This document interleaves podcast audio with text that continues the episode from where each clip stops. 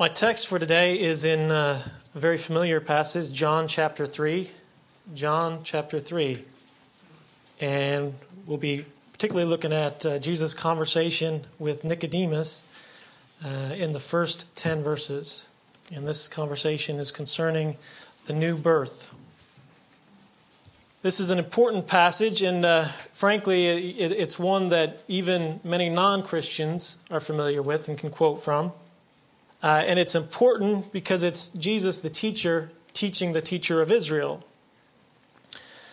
Certainly, Nicodemus was a uh, renowned individual, and he would have been the one that was used to answering the questions. Those people in Israel and in Jerusalem would be coming to him uh, for questions such as God, the law, the kingdom.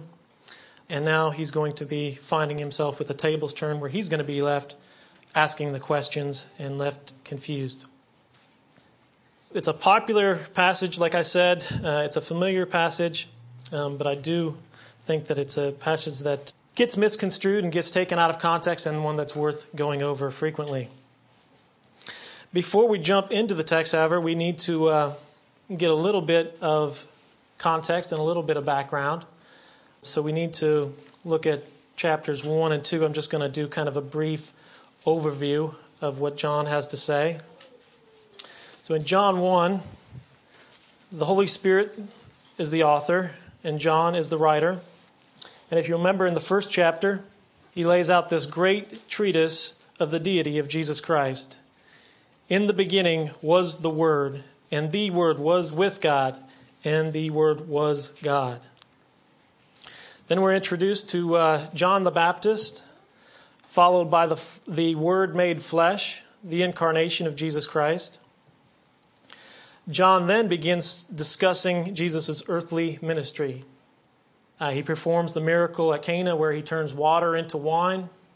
And then at the end of chapter 2, uh, he's in Jerusalem for the Passover, and he's gone to the temple and thrown out the money changers from the temple. And this has caused a stir throughout Jerusalem, bringing up questions. Uh, there are many people who are following Jesus because of the miracles that he's done, but there's an atmosphere throughout the people of, of questions and, and wondering what's really going on here. So it's kind of within that atmosphere that we find Nicodemus coming to Jesus in chapter 3 here. So, John chapter 3, verse 1. Now, there was a man of the Pharisees named Nicodemus. And we know as a Pharisee, uh, this would be an individual who was zealous for the law. In fact, he would have most of the law and the prophets memorized. Uh, we know that Jesus was consistently questioned by the Pharisees as they loved to flaunt their religion. They were legalists in every sense of the word. And Jesus called them whitewashed sepulchres who have the appearance of beauty on the outside, but on the inside are filled with dead men's bones. So, as we read here, we see that uh, there's a man of the Pharisees named Nicodemus and a ruler of the Jews. So, not only is he a Pharisee, but he's also a ruler of the Jews, which would mean he was a member of the Sanhedrin. And as such, would have had a very prominent uh, status, a prominent individual in Jerusalem. He would have been looked to for leadership, for guidance. And um, Jesus, actually, in verse 10, which we'll get to, calls him a teacher of Israel. So it's important we understand the status that uh, Nicodemus has as he comes to Christ here, that he represents the best and brightest that uh, education has to offer within Jerusalem. So he typifies someone at the highest level, and yet he's going to be left confused by what Jesus has to say in nature of the kingdom and the new birth. Which goes to show, as we talk a lot about here at GCA, that Christianity is a revealed religion.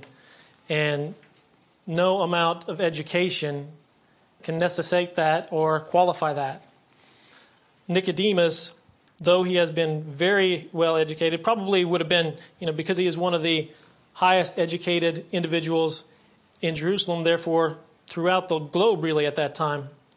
But yet, he doesn't recognize who Jesus is, the King of Kings, in front of him.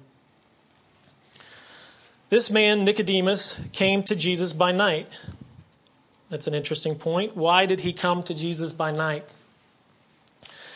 Well, as a man of such high status and such high esteem, he certainly would have had a uh, reputation to uphold among the Pharisees. And so he was risking a little bit of that reputation by coming to Jesus, by inquiring of Jesus, which tells you a little bit about the Pharisees and uh, the degree in which they regarded Jesus. And it also confirms what we read in much of the scriptures that association and alignment with Jesus Christ often comes at a price. There's usually risk involved. The world does not want to hear the truth of Jesus Christ. The world does not want to acknowledge Jesus Christ. And if you are going to align yourself with Him, expect there could be a price for that. So Nicodemus opens up with his greeting to Jesus. He says, Rabbi, we know that you are come from God as a teacher, for no one can do these signs that you do unless God is with him. On the surface, it sounds like a, a nice, cordial greeting, but it also kind of sounds a little bit like it's a setup to, you kind of feel like there's a but coming. But we've all been there before where someone comes up to us and, and kind of compliments us in a nice way, and you're just thinking, well, what's the rub? What, what, are they, what are they after here? I do that to Jeff all the time when I say, Jeff, you're so smart, but how can you help me with this theological question? So, so it sounds a little bit of, of a, uh, like a setup there. But the biggest problem with his greeting to Jesus is that he miscategorizes Jesus and he doesn't recognize him for who he is the Christ, the Messiah, God of very God. He, he categorizes him as a teacher. He saw the signs. He admits he's seen the signs. We know because of the signs that we see that you are a teacher come from God, but yet he still doesn't recognize that he is the Christ. So he has the education, he has all the learning, and he has seen the signs and he has Jesus in front of him, he should have everything that he needs to be able to having being familiar with the prophets, being know what they've written about, he should be able to put that together, which is just further proof that Christianity by necessity must be revealed. If you're going to know Christ, you must know him as he is revealed. Jesus says in Matthew chapter 11 verse 27 he says all things have been handed over to me by the Father, and no one knows the Son except the Father, nor does anyone know the Father except the Son, and anyone to whom the Son will reveal him. That's what we're talking about revelation. So, Nicodemus, in his greeting, says, Rabbi, we know that you have come from God as a teacher for no one can do these signs that you do unless God is with them.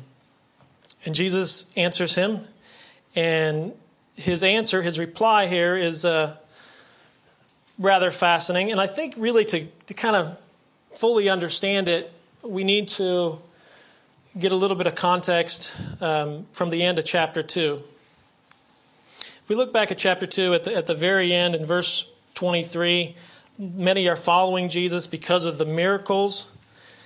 And then uh, in verse 24 and 25, read, But Jesus, on his part, was not entrusting himself to them, meaning he didn't have faith or confidence in them. For he knew all men, he knew their hearts, and because he did not need anyone to testify concerning him, for he himself knew what was in all men. So Jesus knew the hearts of these individuals. He knew that what, whether they were following him was either because of genuine faith or because they were just interested in seeing the miracles that he was doing. And I believe that's a little bit uh, of what he recognizes in Nicodemus here. He knows Nicodemus is coming to him for a reason, and he knows what's on Nicodemus's mind.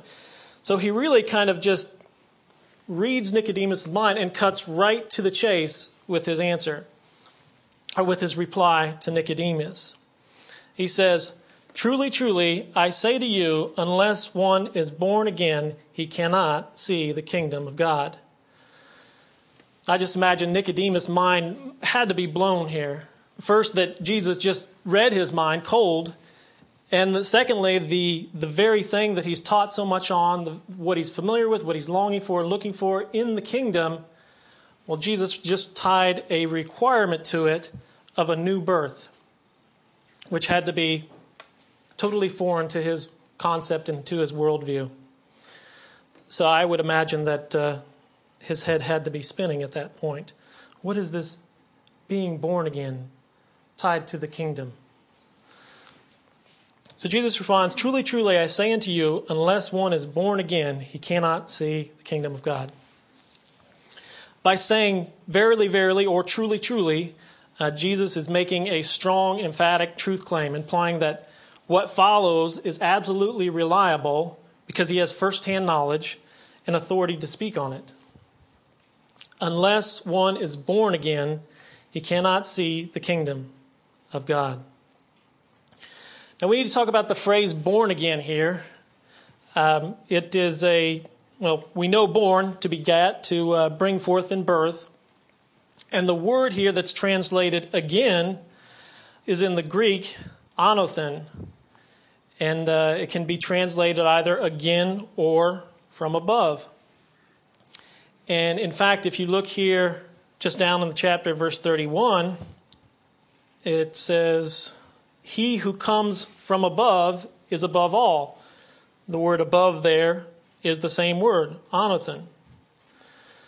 So there's some debate and some controversy over the word, whether it should properly be tran- translated again or from above. Whichever it is, and it's not my goal to try to settle that today. it's clear as Jesus continues to describe the new birth that what he is not talking about is a one for one copy of original natural birth, which is kind of where Nicodemus takes it. But it's clear that he's talking about a miraculous spiritual new birth or regeneration.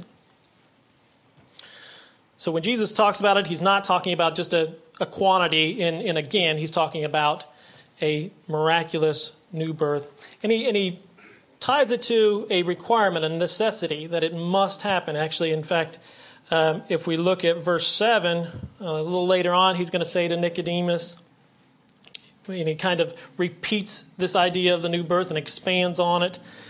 And he says, Do not be amazed when I say to you, you must be born again. So it's of necessity. This has to happen. This is something that is required for entrance into the kingdom.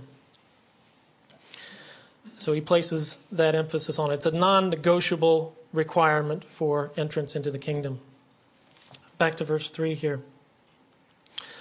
Uh, it's interesting also here in verse 3 that what Jesus says is that unless one is born again, he cannot see the kingdom of God. He says, see the kingdom of God. Later on in verse 5, when he expands on that, he, he talks about, unless you are born of water and of the Spirit, you cannot enter the kingdom of God. So, why does he say, see the kingdom of God here in verse 3? Well, one possibility is that uh, he's responding directly to what Nicodemus originally said in his greeting. Uh, if we go back and, and read that again, he says, Rabbi, we know that you are come from God as a teacher, for no one can do these signs that you do unless God is with him. So Nicodemus is placing his verification, his authentication on who he perceives Jesus to be by what he has seen through the signs. And it appears that Jesus is replying to him, saying, Okay, Nicodemus, you think you know who I am by what you see in terms of signs and miracles, but I'm telling you, you can't even see or visualize the kingdom unless you have this new birth, this being born again. So he's kind of playing off of his concept of seeing, uh, seeing the signs it really goes to show that observing signs and miracles are not the litmus test for genuine faith in Jesus Christ. Jesus tells the Pharisees and the Sadducees that foolish and adulterous generation seeks after a sign, but none shall be given but the sign of Jonah. As Jonah was in the uh, belly of the fish three days and three nights, so the Son of Man in the heart of the earth. Seeing a sign is not the litmus test for genuine faith, and we know that too because the devil can also do many wondrous signs. We know in the book of Revelation, the beast and the false prophet, they do just that. They do wondrous signs and they perform great signs and in turn deceive many people. So, observing miracles and, and signs are not the litmus test for proving genuine faith in Jesus Christ. What does Jesus tell Peter when he asks Peter, Who do you say that I am? Peter replies, The Christ, the Son of the living God. And Jesus says, Blessed are you, Simon Barjona, for flesh and blood did not reveal that to you, but my Father in heaven. So many people followed Jesus because of the signs, but they quickly went away because they did not have genuine faith through signs. So Jesus is saying the same thing here that because of what you see in these signs, Nicodemus, uh, that doesn't mean that you know who I am. Obviously, I, he is the king, the king of the kingdom standing in front of him. And uh, if he wishes to see the kingdom, he must be born again, or born from above, or have the new birth. It is a revelatory, regenerating work in which God makes himself known intimately and personally with his new creation. We are his workmanship, we are the passive party. So Nicodemus is going to reply to this mind blowing comment that Jesus just made about the kingdom and, and, the necessity of the new birth to see it. And he's going to say, How can a man be born when he is old? He cannot enter into his mother's womb and be born again, can he? It's, it's easy to. Uh, kind of react to Nicodemus' reply and, and, and think, wow, you obviously didn't get that. That, that went over your head, Nick.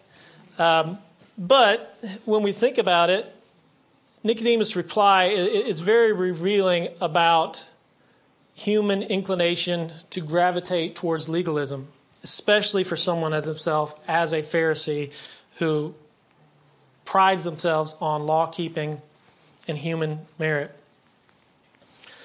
Jesus tells Nicodemus, You cannot. And Nicodemus turns around and says, But how can I? He totally takes it the other way.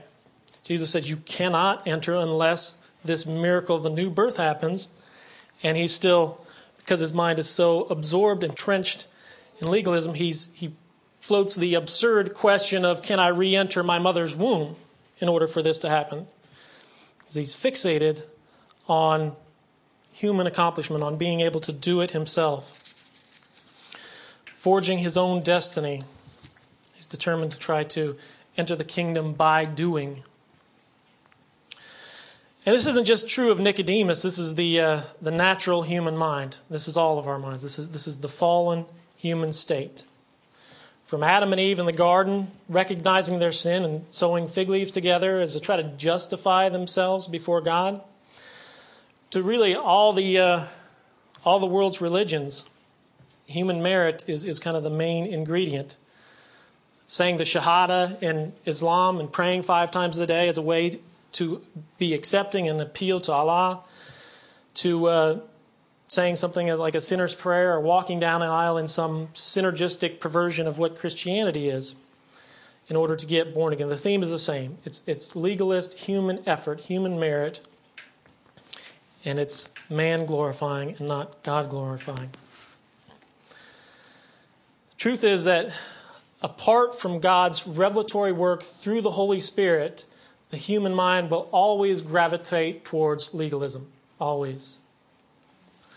It's the modus operandi of the human mind.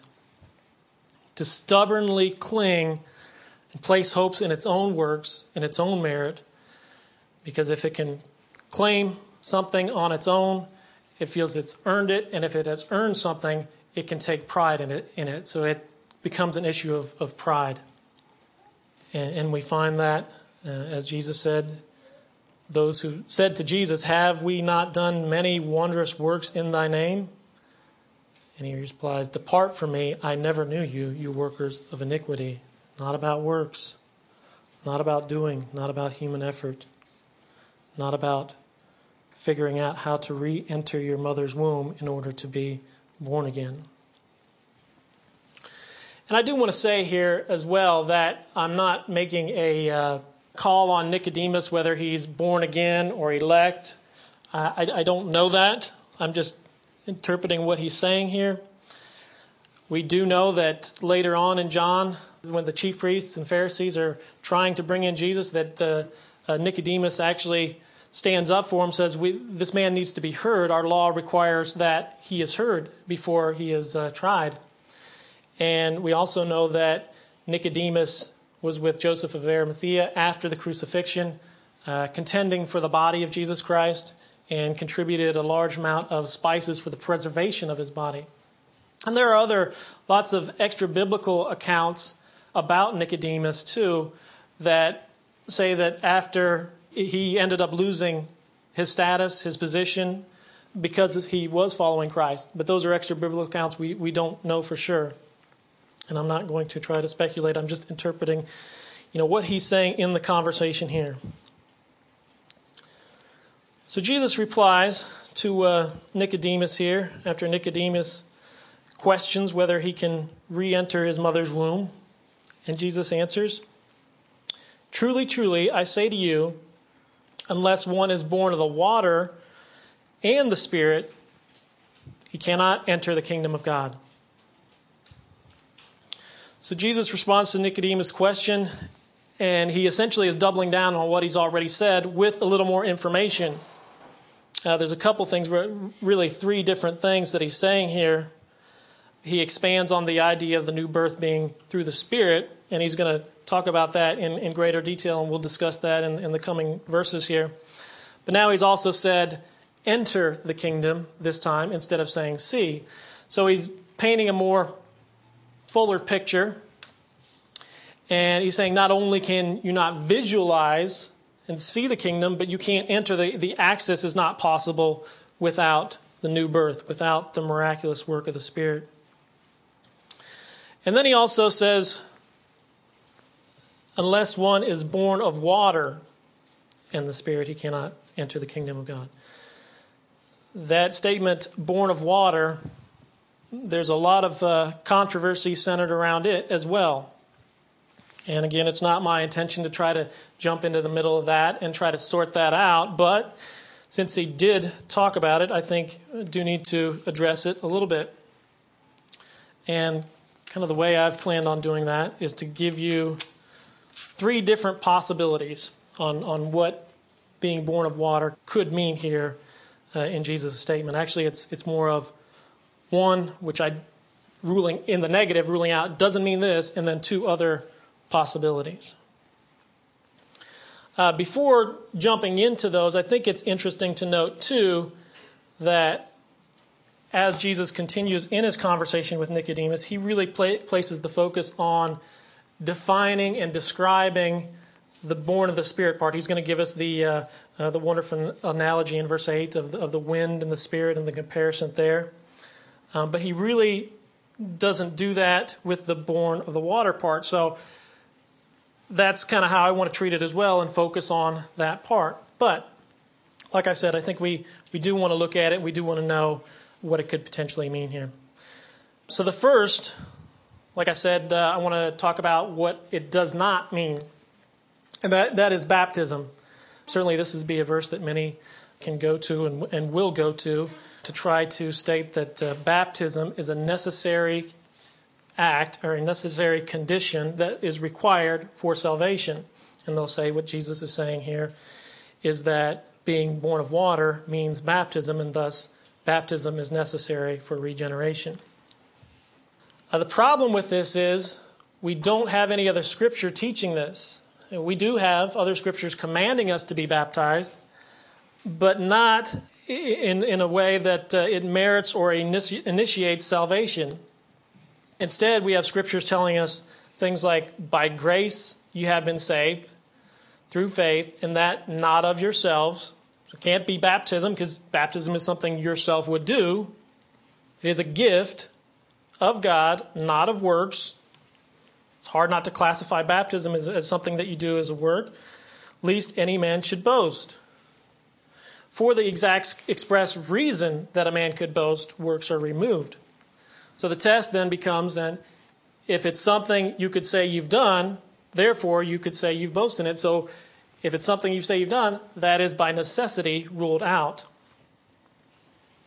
The other reason that uh, I don't think we can classify it as baptism here is uh, we have an example, and actually, uh, Barney, Elder Barney, talked about this last week in Luke 23 the thief on the cross.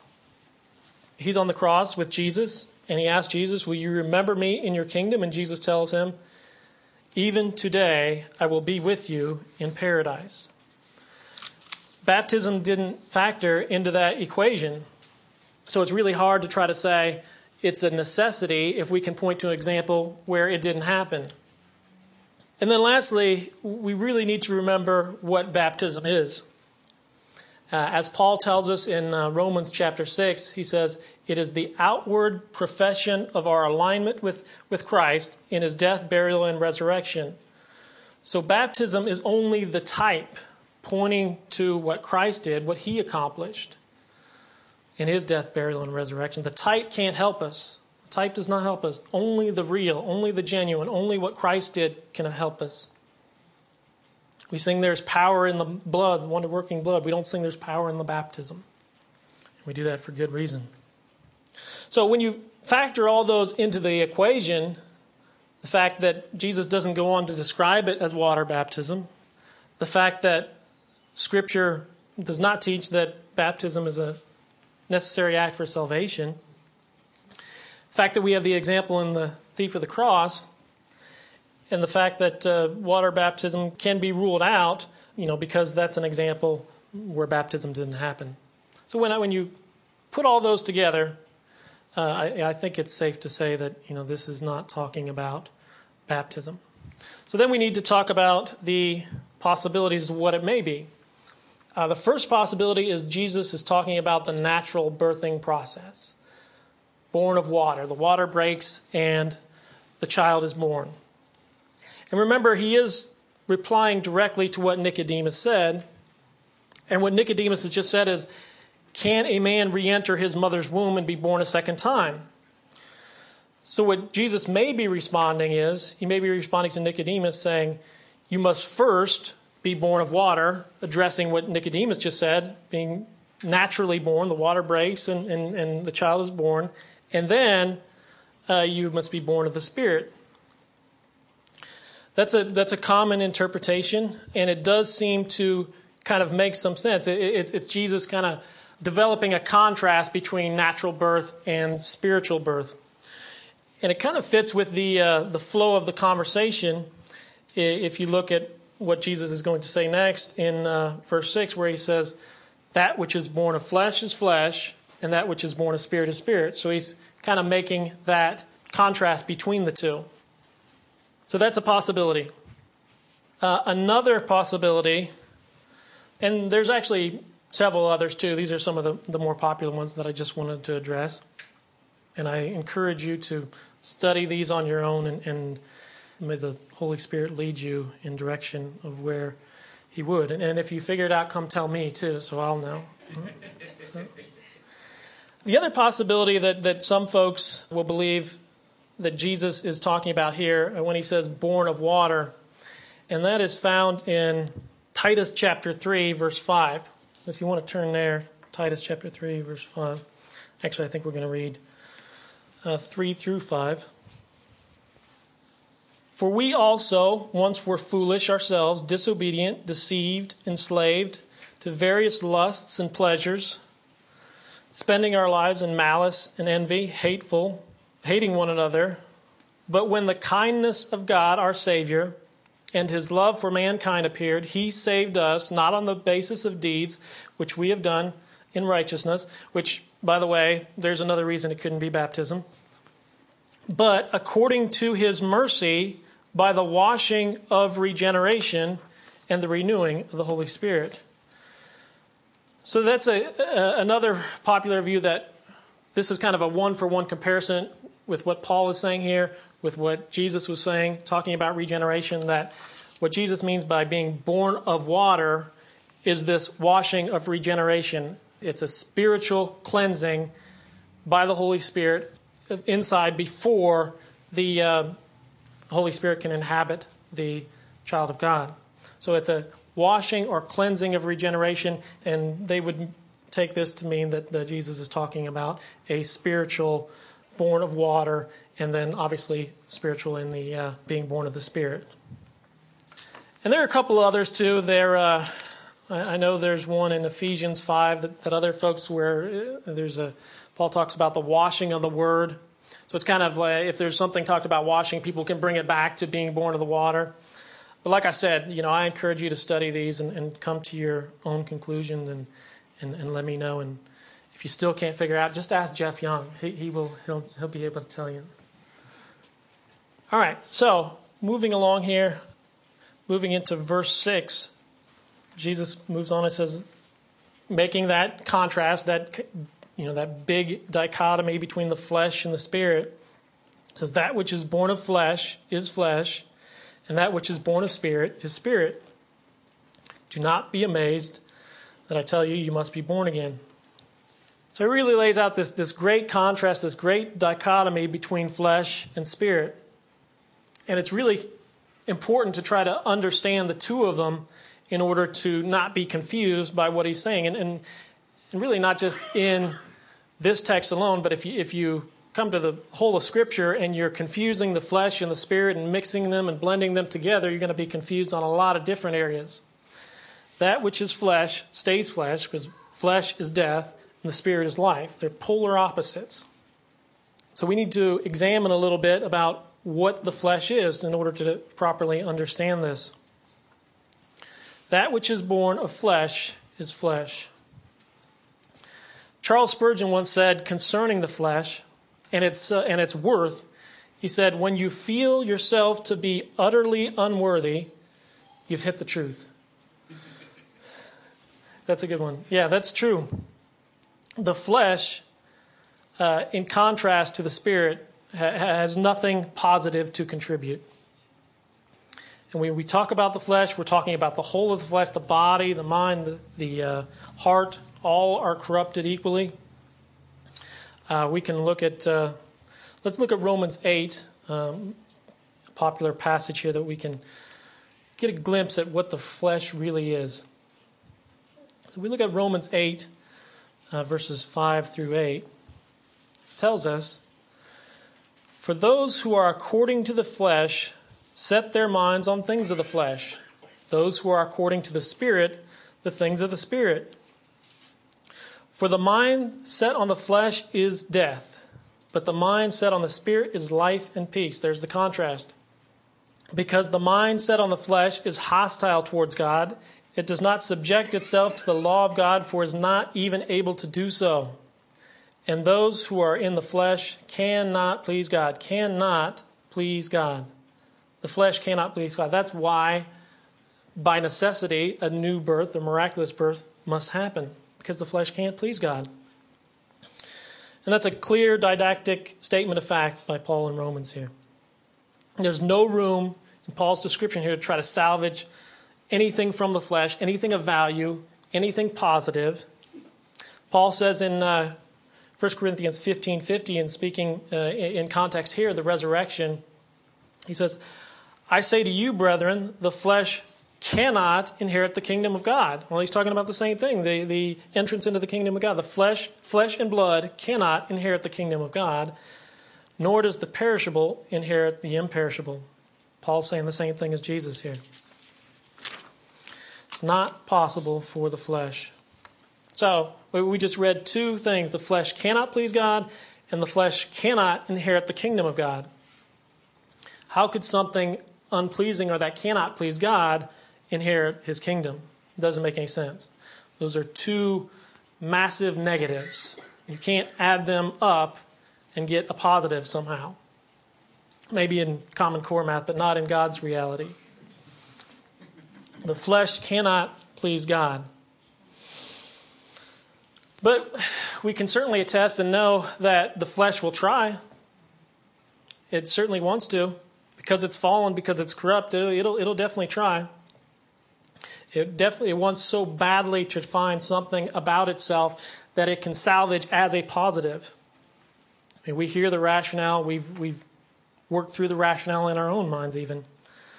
Uh, we recognize, uh, we'll say things like, well, I know, you know, I've done some bad things in the past. I know I'm not the best person, but, you know, am I really that bad? I mean, I go to church, read my Bible occasionally. My neighbor's not doing that, right? I'm not Hitler, right? That's what we do. That's our, flesh wants to rationalize. And, and it wants to take the spotlight off of itself and place it somewhere else, somewhere usually where it thinks it's there's something worse. So look over there, not here. Do not examine myself. But that's not the standard. The standard is not your neighbor over here, Hitler, or whatever you want to apply it. The standard is perfection. The standard is spotless. The standard is blameless without even an allusion to a fraction, an infraction. The standard is Jesus Christ. The standard is the God man. And unless you're willing to elevate yourself up to his level, I suggest you don't appeal to a standard because only he can uphold, uphold that level. We have no business trying to appeal to any standard. So just get on your knees and abandon your flesh and appeal to Christ. It's only in Him. There's no other way that your flesh can salvage anything. Let's turn back to uh, back to John here. In uh, I want to read actually from chapter one, since it's right next door to where we are in chapter 3 here, that's something that ties in about the flesh and, and the nature of which um, we become children of God, and maybe even more so, what our level of participation is in that. And we're going to look at John 1, verses 12 and 13. But as many as received him, to them gave he the right to be to become children of God, even to those who believe in his name. So he's talking about children of God. They believed on his name. They were given this right. But how did they get that way? Who were born? Well, great, he's going to tell us. How were they born? Not of not of blood. So there goes any claim you may have of, of any lineage. If you think you have the right to be a child of God simply because of your blood, not of blood, nor of the will of the flesh. There goes your free will. So you can't claim that. Nor of the will of man. So there goes any other hope in anything in mankind at all. But, but of God. The new birth and salvation is of the Lord. As Barney said last Sunday, salvation is God's business. And that's the great contrast that uh, Jesus is laying out here, the great dichotomy in verse 6. Flesh is flesh, and it equals death. Uh, there's no profit or hope in any of it. Cannot please God, cannot enter his kingdom. But the Spirit there is life and life eternally. And Jesus is going to say the same thing as he expands on it in John chapter 6. Says to his disciples, It is the Spirit who gives life. The flesh profits nothing. The words that I have spoken to you are spirit and are life. The Spirit is what gives life, it's the life giving Spirit. And we even know this even from the beginning of creation. Back in Genesis, in the beginning, God created the heaven and the earth, and the earth was without form and void, and darkness was on the faces of the deep, and the Spirit of God moved on the face of the waters. So creation couldn't happen, life cannot happen without the movement of the Spirit of God. And it's the same in the new birth. The sinner is regenerated, becomes a new creation, and that's not possible without the Spirit of God. 2 Corinthians 5:17 says, Anyone who is in Christ is a new creation. Those who have received the new birth are a new creation brought about by the Spirit of God. And let me just say if you're of the mindset to where you believe that you're in some way responsible for initiating the new birth, for becoming born again, that you contribute 10%, 20%, whatever you, whatever you think, and that you believe that we are a new creation, you're essentially make, uh, making yourself akin to a co creator if you say that.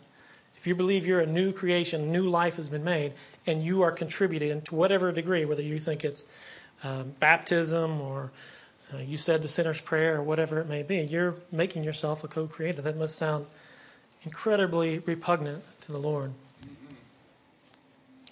The Spirit brings life, the flesh is flesh, and the Spirit is spirit. That which is born of flesh is flesh, and that which is born of the Spirit is spirit. The two are opposite. And Jesus said, Marvel not. Do not marvel over this, Nicodemus. Do not be surprised when I tell you you must be born from above, born again. So we're going to look at uh, verse 7 here, where he just said, uh, Yeah, do not be amazed when I say you must be born again. And now he's going to get into this analogy, this comparison of the Spirit to the wind, and particularly the direction of which the wind blows. And at the end of verse 8, he says, So is everyone who is born of the Spirit. So, what he's describing above that, when he says, So is everyone, he's saying, In this way, this is how we know. So, when we look above that, we know this is the description of how that happens, how someone is born of the Spirit, so or in this way. So, he's about to tell us in, in verse 8 here uh, with this analogy of the wind and the Spirit.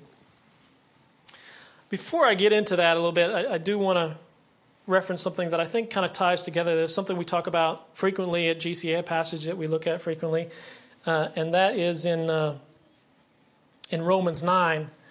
Paul talks about the freedom of God in, in an analogy as the potter with the clay.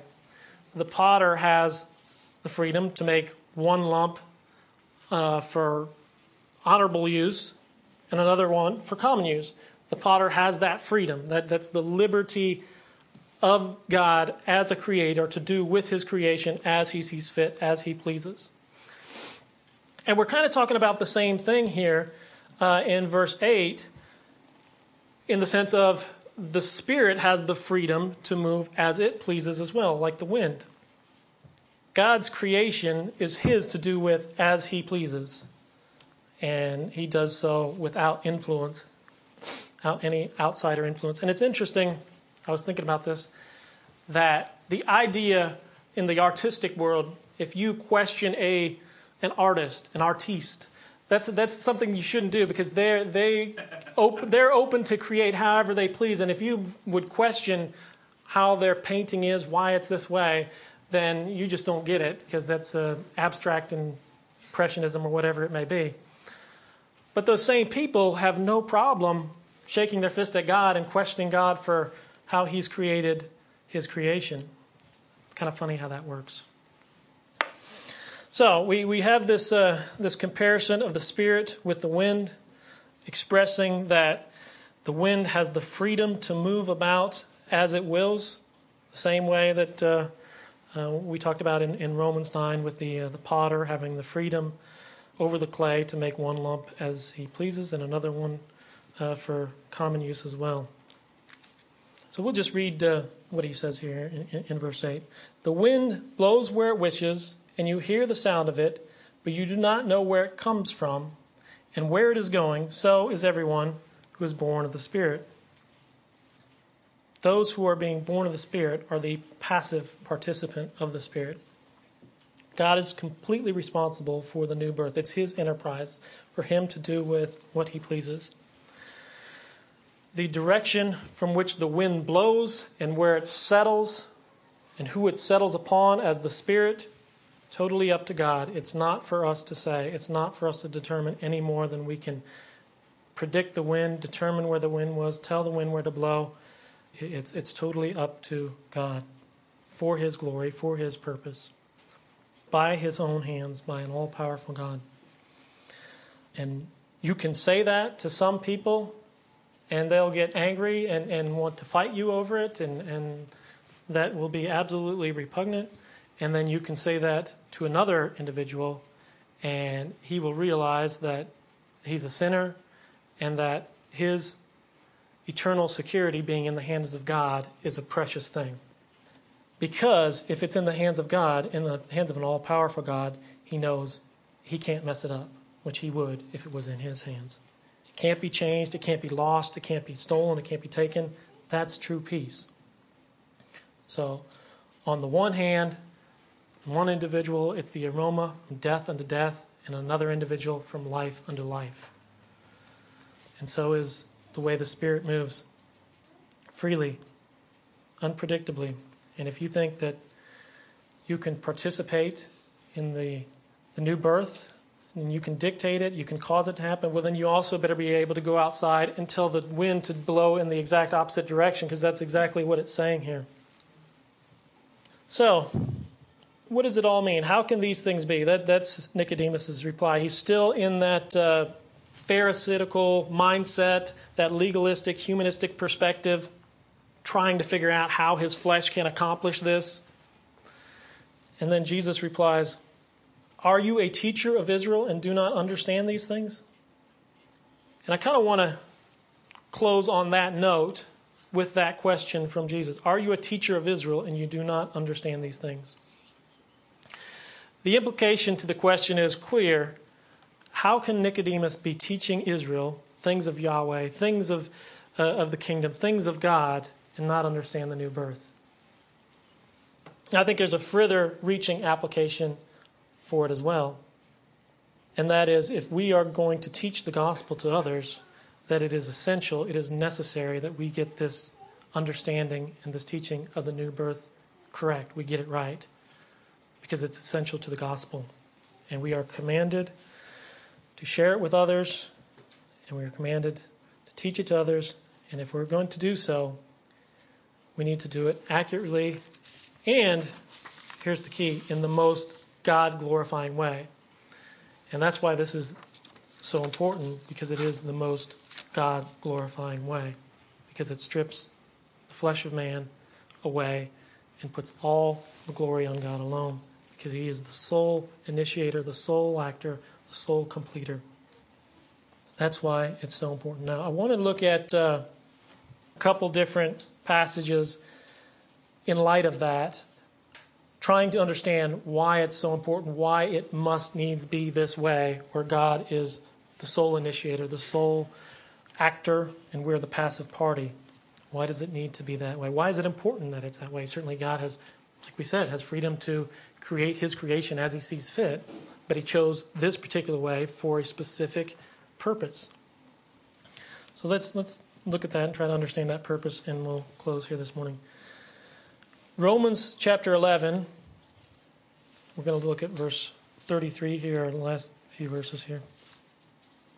And context here being that, that uh, this is chapter 11 where uh, Paul has been discussing the partial hardening that has happened to Israel because, and because of its salvation, has come to the Gentiles until the Gentiles' time is fulfilled, and then a deliverer, Christ, will come from Zion and remove ungodliness from Jacob, remove it from Israel. And this is Paul's reaction to that, in reaction to the grand salvific process that God is laying out.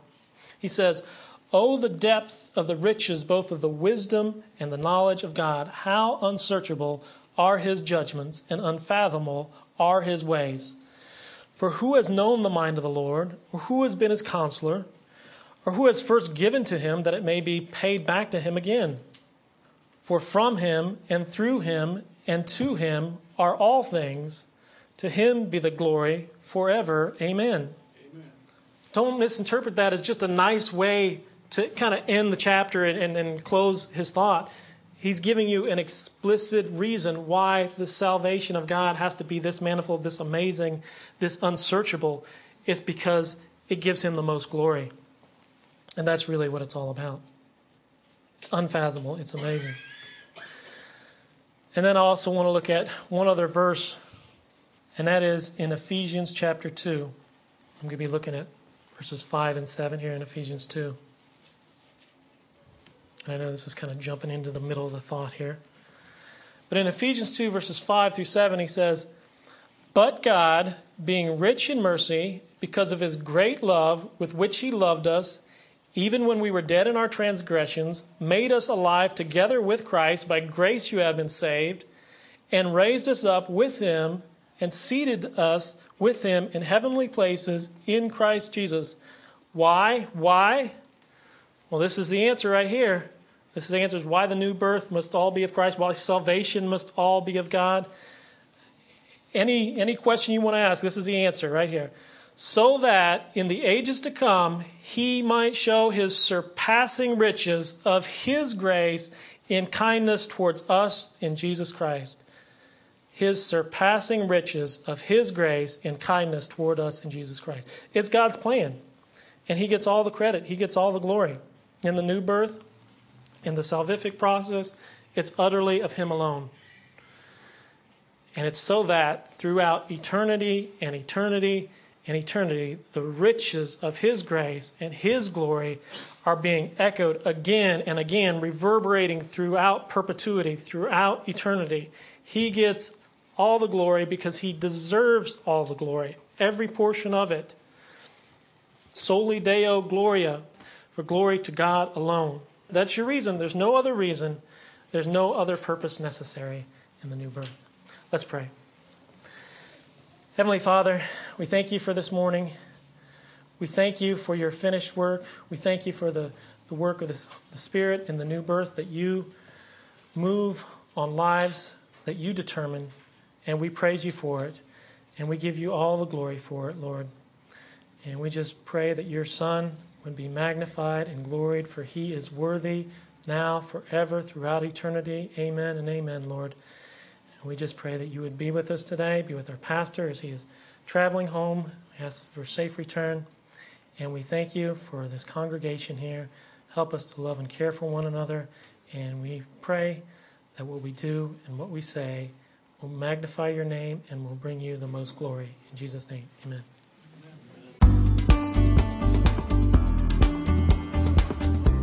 Thank you for listening to this Sunday morning message from Grace Christian Assembly please visit our website at salvationbygrace.org. And join us next time when we gather around the Word and study God's sovereign grace.